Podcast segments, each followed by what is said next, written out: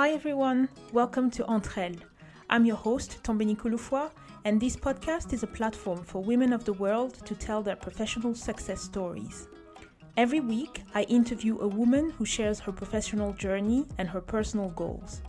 Whether she lives in Abidjan, Accra, London, Paris, or San Francisco, her human experience is universal. In this podcast, you will hear about ambition, perseverance, hard work, dedication, challenges, but also soul searching and purpose. My guest this week is Amani Kifel Mariam. Amani has been working in banking for almost a decade. She is a strong advocate for diversity and inclusion and the recipient of the 2019 Young Professional Award. She is also the founder and CEO of Amate Coffee, a luxury coffee brand that embodies Africa's rich cultures and history of storytelling. Here is my conversation with Amate Coffee's Amani Kifel Mariam. Hi, Amani. Hi, Tombani. It's so nice to see you. Thank you so much for having me. Well, thank you for having me. You know, you're my first in person episode um, in 2020. So what a privilege! what a privilege. So, you were born in Eritrea. Yes. And you grew up in the Sudan and the UK. So, what was it like for you growing up in Africa? It's one of the special memories that I have growing up in Africa. Um, you know, beautiful, beautiful surroundings. I remember um, growing up like 10 minutes away from the sea uh, in Port Sudan, smelling the sea salt every morning. Um, loads of family and friends and school, different colors. I just I remember good. I have good memories of the continent and particularly you know where I grew up in in that part of East Africa. So it's uh, memories I keep very close to my heart. Um, and then, how old were you when you moved to the UK, and uh, what was that, that transition like for you? We moved with my mother and one of my brothers. Um, there's five of us overall. um, eh, when I was nine, um, and the transition, I have to say, it wasn't it wasn't as easy for me. Um, I grew up in London.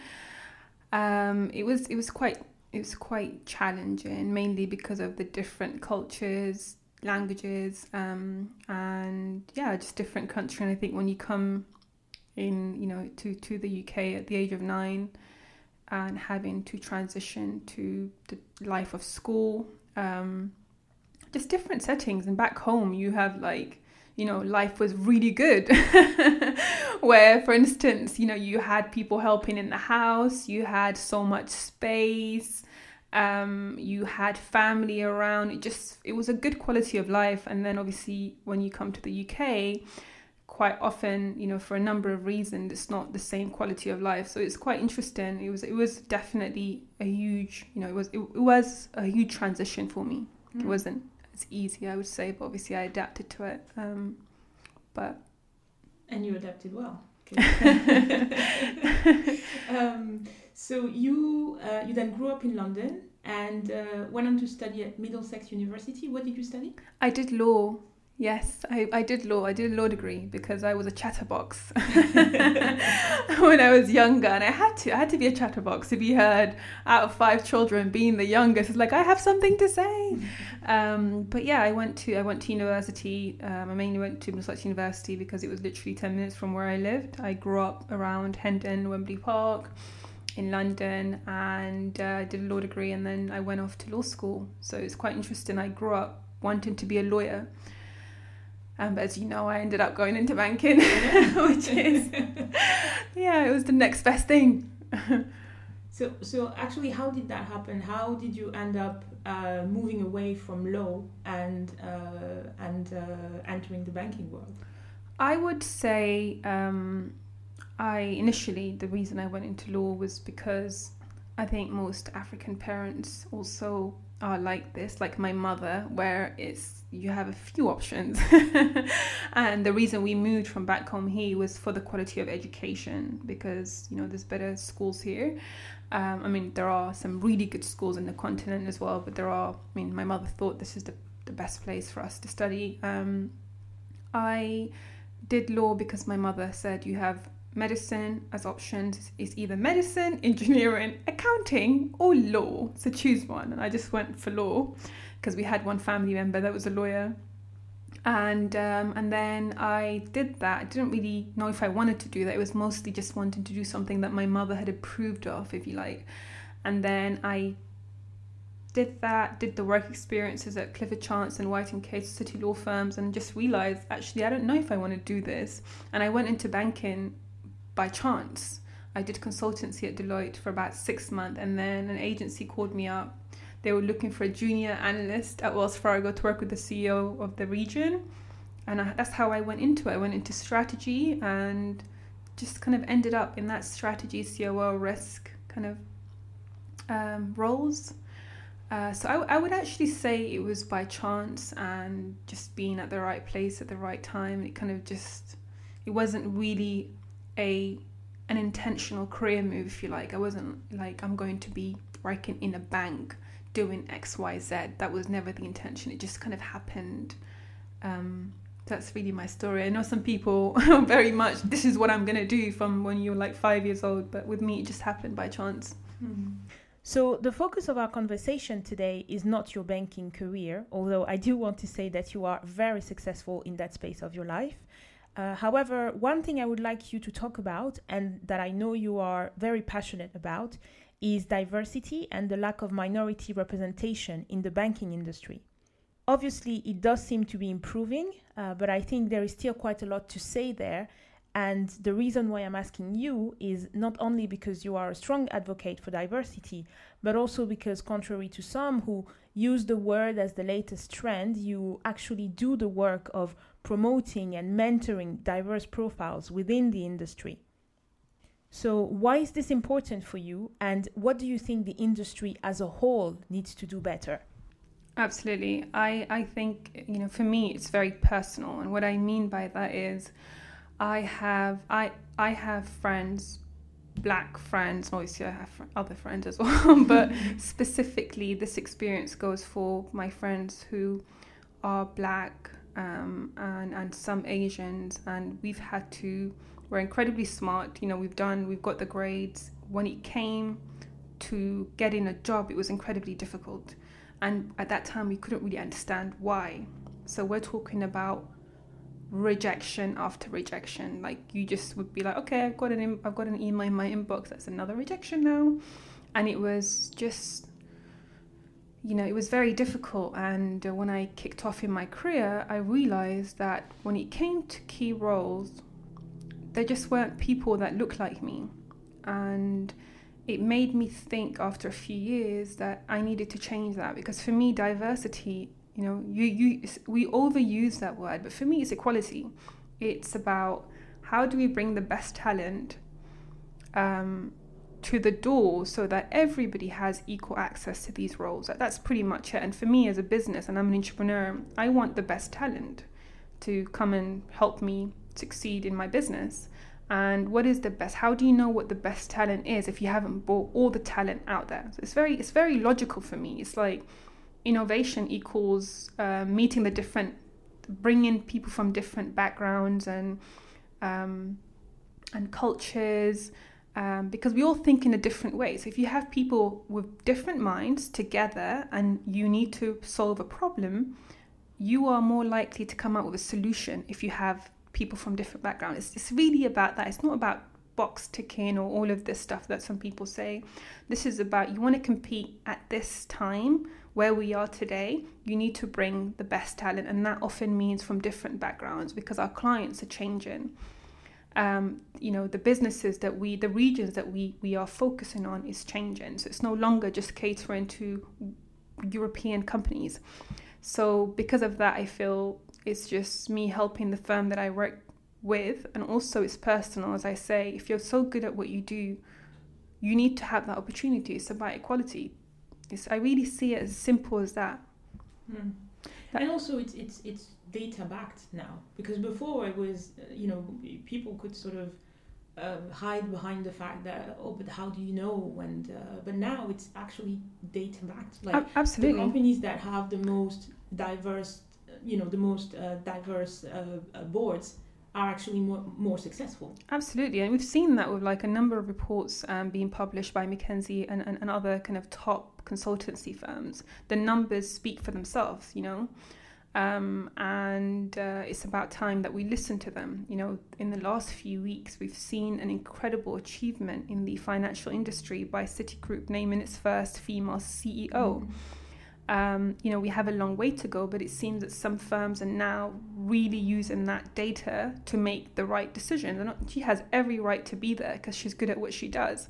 And she hasn't shied away from being a woman and a female. She's taken time out to raise her children. It's incredible when you see stories like that because quite often we are given um, examples of where certain women they don't make it that far, but those who've done okay in the industry often don't have children and often the only thing that they are focusing on is career.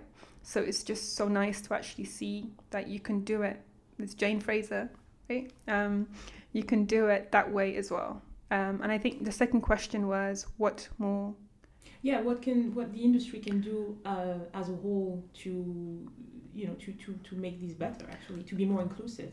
Absolutely. So this is a really good question because I think most people do want to do the right thing, but how do you get there? Um, I think there's a number of things that you can do. I think we face two key issues, and that's when you recruit. Like, you need how do you bring the best minds, diverse minds to the table? And then the other piece is how do you, how do you develop that best mind if you manage to get it into the door?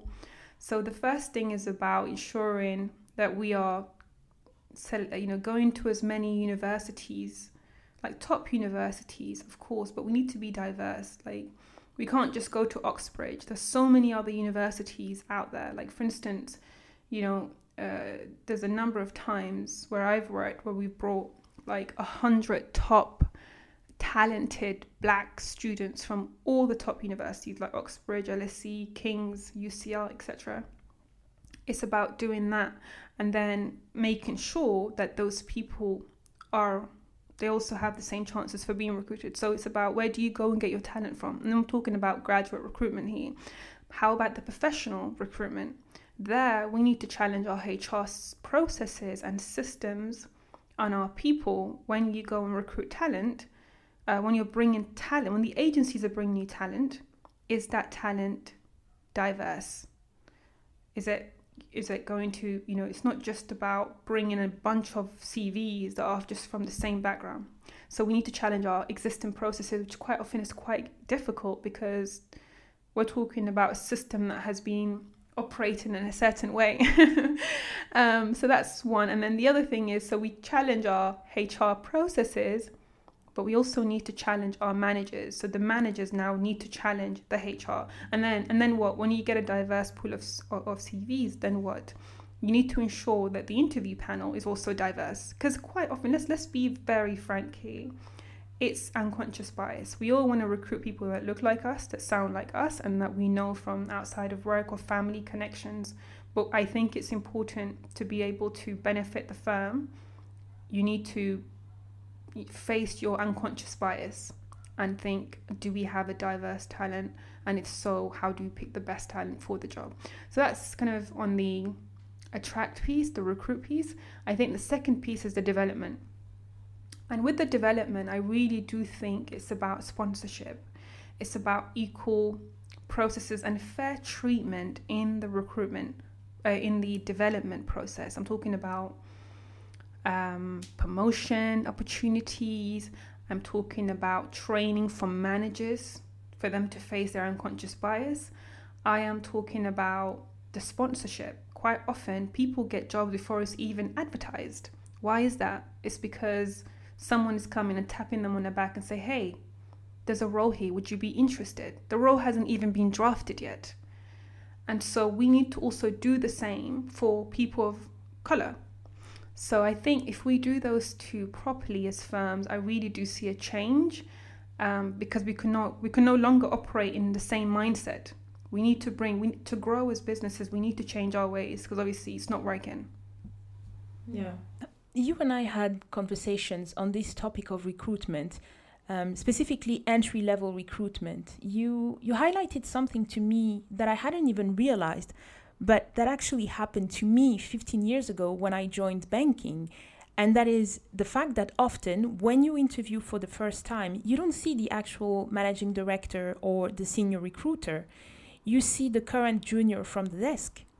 And then often that's an issue because then that guy or that girl is looking often for someone who she can be friend with or she's or you know that looks like her and that she sees as a potential like you know friend and those young ones haven't been through any form of training uh, in terms of unconscious bias or anything like that mm-hmm. so then you end up with they do the first layer of screening and then the um, you know then the senior or MD director whatever then gets um, a, a, pool that has already sort of been diluted let's say. Absolutely. And and yeah and it's it's so true because that's actually what happened to me. Like that I, I, I remember interviewing with a junior and then after that interviewing with and um, I told a friend that story. I interviewed for a role um, on a desk that was covering Spain, and I was just coming back from six months in Argentina. So obviously, I was fluent in Spanish. Yes. I interviewed for the, uh, so I, I applied for the role and um, didn't hear back for a couple of weeks or something. Then a guy called me and started speaking to me in Spanish on the phone. So I responded in Spanish, and then he said to me in French, "Oh my God, your Spanish is so good." Um, and like like that naturally yeah, over the phone thinking that it was okay he says um, you know, I almost didn't call you because I saw that you had an African name and I was afraid that you might have a strong African accent. Oh my god. And I was like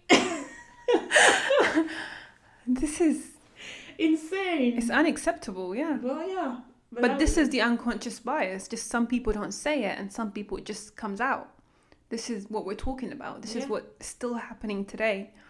And that's, you know, if we're trying to compete in this industry and we're trying to ensure we have the best minds from all over the world, we need to make sure we break that cycle. And so, yeah, but you're absolutely fine. I think this is what's been happening historically. It's the reason why we're not seeing talent when it comes to um, people at top positions. You know, quite often you hear it's because you know the reason there aren't any managing directors in the banking industry or any like kind of vice presidents if in, in, in the tech or any senior managers of color is because we don't have the talent, we don't have the pipeline. I strongly disagree with that. We have the t- pipeline, and we could have had more of the pipeline if we had challenge the entry level because that's how you know 10 years down the line you see these senior managers if you're not letting if you're not opening the door to them or you're not selecting them from day one how do you expect 10 years 8 years time that you're going to find a managing director so there's a lot of work to be done there indeed um, so in 2019, you won the Young Professional Award. Um, how did it feel to be recognized by your peers um, as a young professional? I would say, so someone put me up in the bank a senior manager. it's the Women in Banking and Finance Awards, Young Professional Award.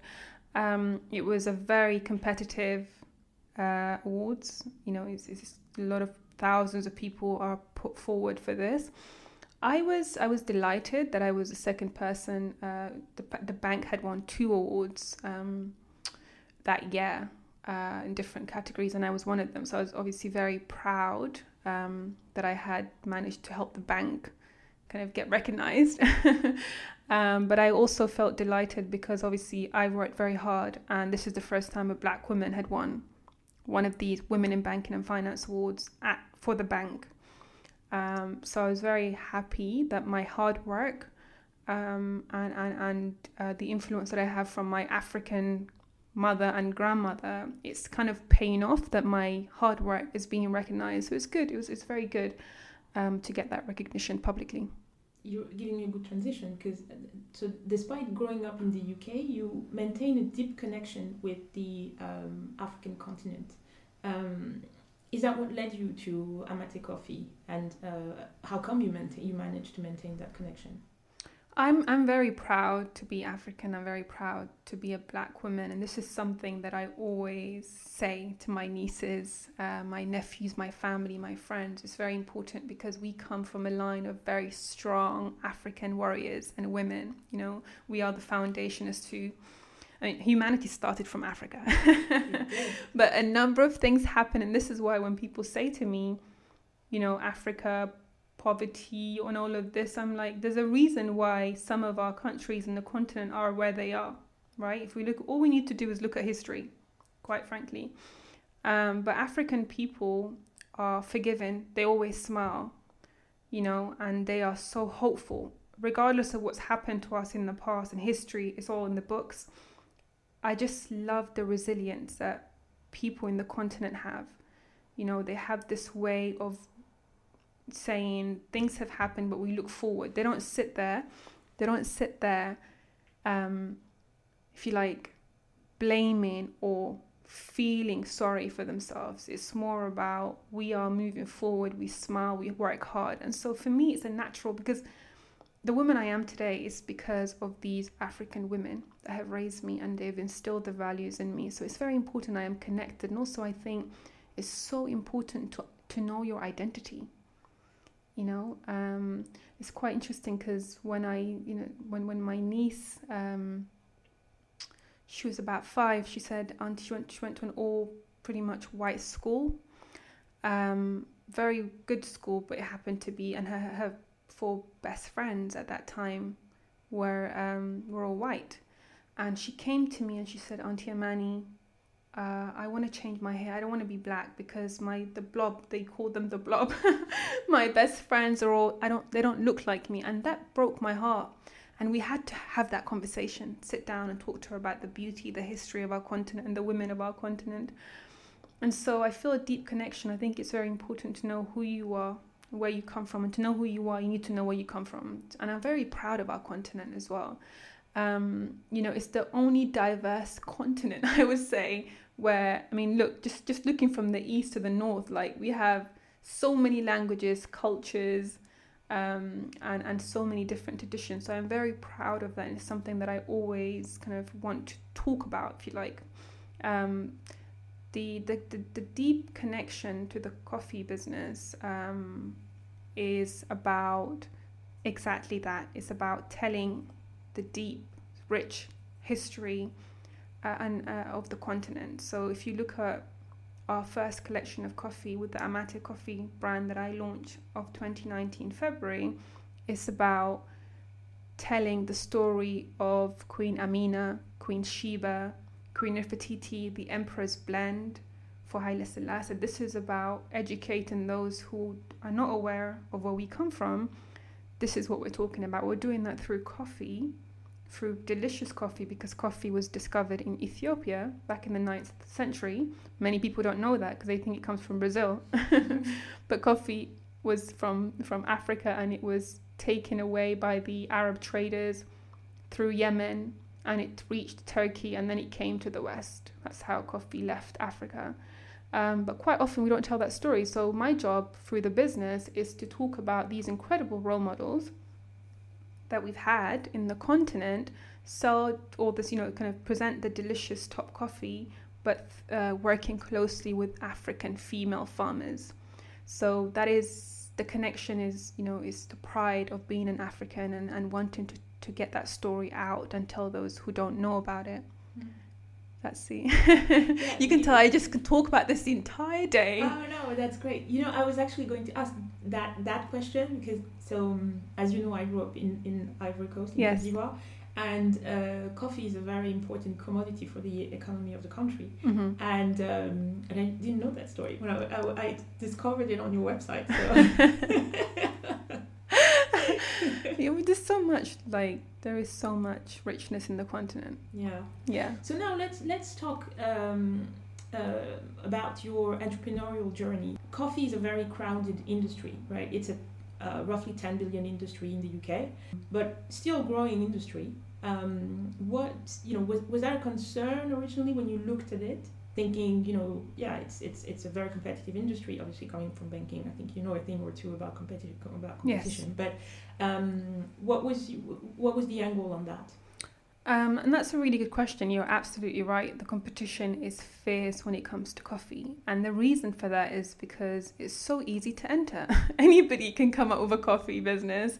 For me, it was about identity, it was about looking deep into who I am and why me? Why my coffee business? When I realized that um, the best coffee, and you know, we have over 50,000 varieties of coffee in Ethiopia alone, and 20 different countries across Africa produce coffee. I realized that we give all this delicious coffee, but we are not included when it comes to the decision making and when it comes to the branding, whereas where you get the majority of margin. Um, just to give you an idea, and the FT did a breakdown of this. Out of um, the two pounds fifty that you spend on a av- latte, on an average two pounds fifty for a latte, um, only one p goes to the grower. And I thought this could not be right. Let me look into this. And I started doing my research. I took my time. I spent about a year really, really coming up with the concept. And I was still working full time in banking. And I realized that okay, we what we do is we grow the coffee and then we give the coffee away, and then Western companies quite often, men, white uh, white hair, grey men would come and take and the, will, will buy the coffee at a price quite often not really reflecting the hard work of these female farmers, so they are being underpaid. And then that's it. And what I wanted to do was actually, how do I make these women the center of the story? And how can I sell this coffee in a way where I'm able to give back to these women much more than what they're getting right now?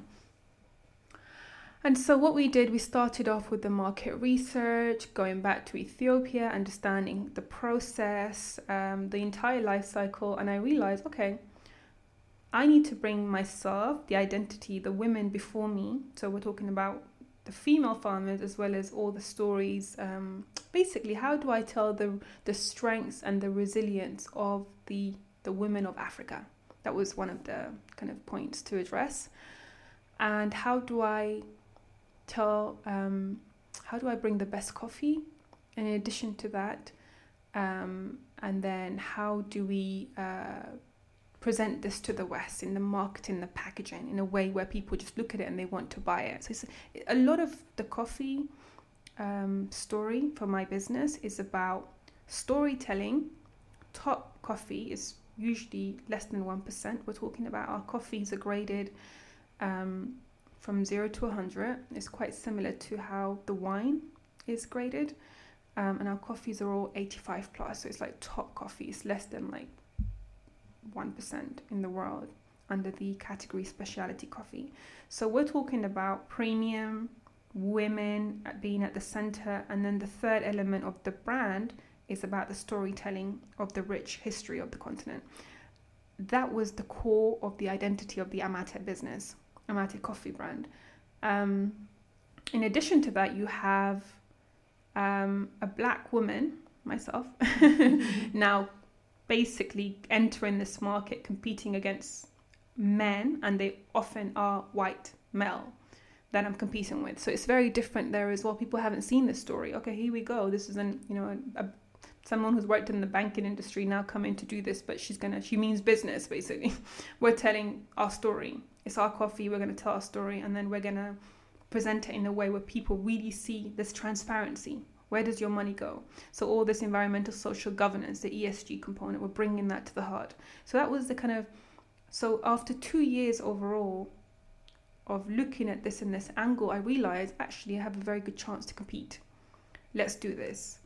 Um, so overall, it took almost three years of putting it all together, and then in February 2019 was when it was launched. So I think we have a very good position. You've seen this in the last year that we've had a number of you know really good um, uh, traction and, and coverage on newspapers, coverage on magazines, and people want more of the coffee. They they want to hear more. They want to hear more about Africa's story. Now we're doing a new collection. Now we are doing the um, the rivers of the continent and the waterfalls. That's the new. So uh, along with the wildlife, this is a new collection. So every collection is dedicated to a component of our history. The first was the royalties and talking about the Queen Shebas, Nefertiti, and Amina. Mm-hmm. And the second is about our nature. So every category has um, a, a deep story to it related to the continent. That's beautiful. And where are you sold? So what's your distribution um, process? How do you, um, you know, are, are you are you mainly direct to consumer? Uh, do you sell mainly online? Um, do you have? Uh, are you looking to be distributed in stores? Are you available at um, you know multi retailers. Um, what's your what's your um, strategy on that? Um, at the moment, we uh, focus mainly on e-commerce. So majority of our clients buy directly from the website. We also have um, a key number of different cafes that buy the coffee, but part of the um, investment, if you like, that is going to be made into the business is for wider distribution. So we're talking about um, trains, airlines, Selfridges, which is one of my targets is Selfridges. um, uh, this is the you know this is where we would like to see the brand. At the moment, we are focusing on how do we do this in a most cost-effective way, and e-commerce happened to be the most cost-effective way of doing of offering this to to consumers. And uh, do you ship uh, worldwide? Yeah, we do. Yes, we do. Just another question on the distribution. So um, obviously Selfridges is here in the UK, but are you also looking at you know similar sort of venues um, abroad uh, in, in, you know in other market in other markets? Absolutely, we are. Um, my idea is to have the coffee globally in every store that reflects our values um, and wants to focus on ESG. That absolutely is definitely on the list. And uh, I love your packaging. Um, Thank you. It's, it's very tasteful. um, uh, are you so obviously it's it's uh, you know your baby. Um, yes. Uh, so are you involved in all aspects of the business and and do you enjoy it? Yes, I I love my business. I enjoy it. Um, I am involved in absolutely everything from the design to the website to the coffee selection to the tasting of the coffee, speaking to clients, etc. I think it's very important for startups, especially that you are involved as much as possible. Um, I am I am deeply involved. I love what I do because I look at the purpose every time I'm there at 1 a.m. working, thinking, oh my God, I'm going to fall asleep. I think about why am I doing this? And I think that's what helps me to continue because it's not easy. But when you look at, but, but the why is what helps you to move forward. Um, I do love what I do, absolutely. Mm. Um, a portion of your sales uh, go to the Amate Fund. Uh, can you tell us what it is and uh, why you made that choice? Obviously, from what you said earlier, we can um, we know that uh, um, women are a part of your a strong part of your identity. But um, yeah, can you can you talk about that? Absolutely. Um, I grew up with a with a single mother, um, strong African mother with my grandmother as well, who helped my mom raise uh, raise us. There's five of us. I am so grateful that my mother had decided to keep me and keep my siblings, even though sometimes things were things were tough and difficult. But I say this because I feel strongly about supporting orphanages and orphans, and I feel that you know there's nothing more different about me except having a different mother that was decided that had decided to obviously raise us and so I deeply care about orphans. Um, everything that I do in terms of giving is related to orphans. The Amate Fund is about ensuring equality. I care about this deeply. This word for me means a lot. It's about how do I, God has given me what I have, and there's a reason why I have been given my voice, you know, the woman that I am today, and that is to give others what I can not in a way where I'm donating, it's about fairness. You know, I feel like the world is so unfair. Why do I have more than the other person when we're both humans? So, how do I, you know, distribute what I have? How do I help the other person to have a chance in life? And for me, orphans don't decide to be orphans, they have no choice. You know, and we work closely with two orphanages one in Ethiopia, Addis Ababa, uh, the Kidane Mehret uh, orphan orphanage, uh, as well as the second one, which is in Asmara, the capital of Eritrea, and that's the Samaritan Sisters. Both orphanages are run by nuns, and it's not easy, especially when you work in these countries.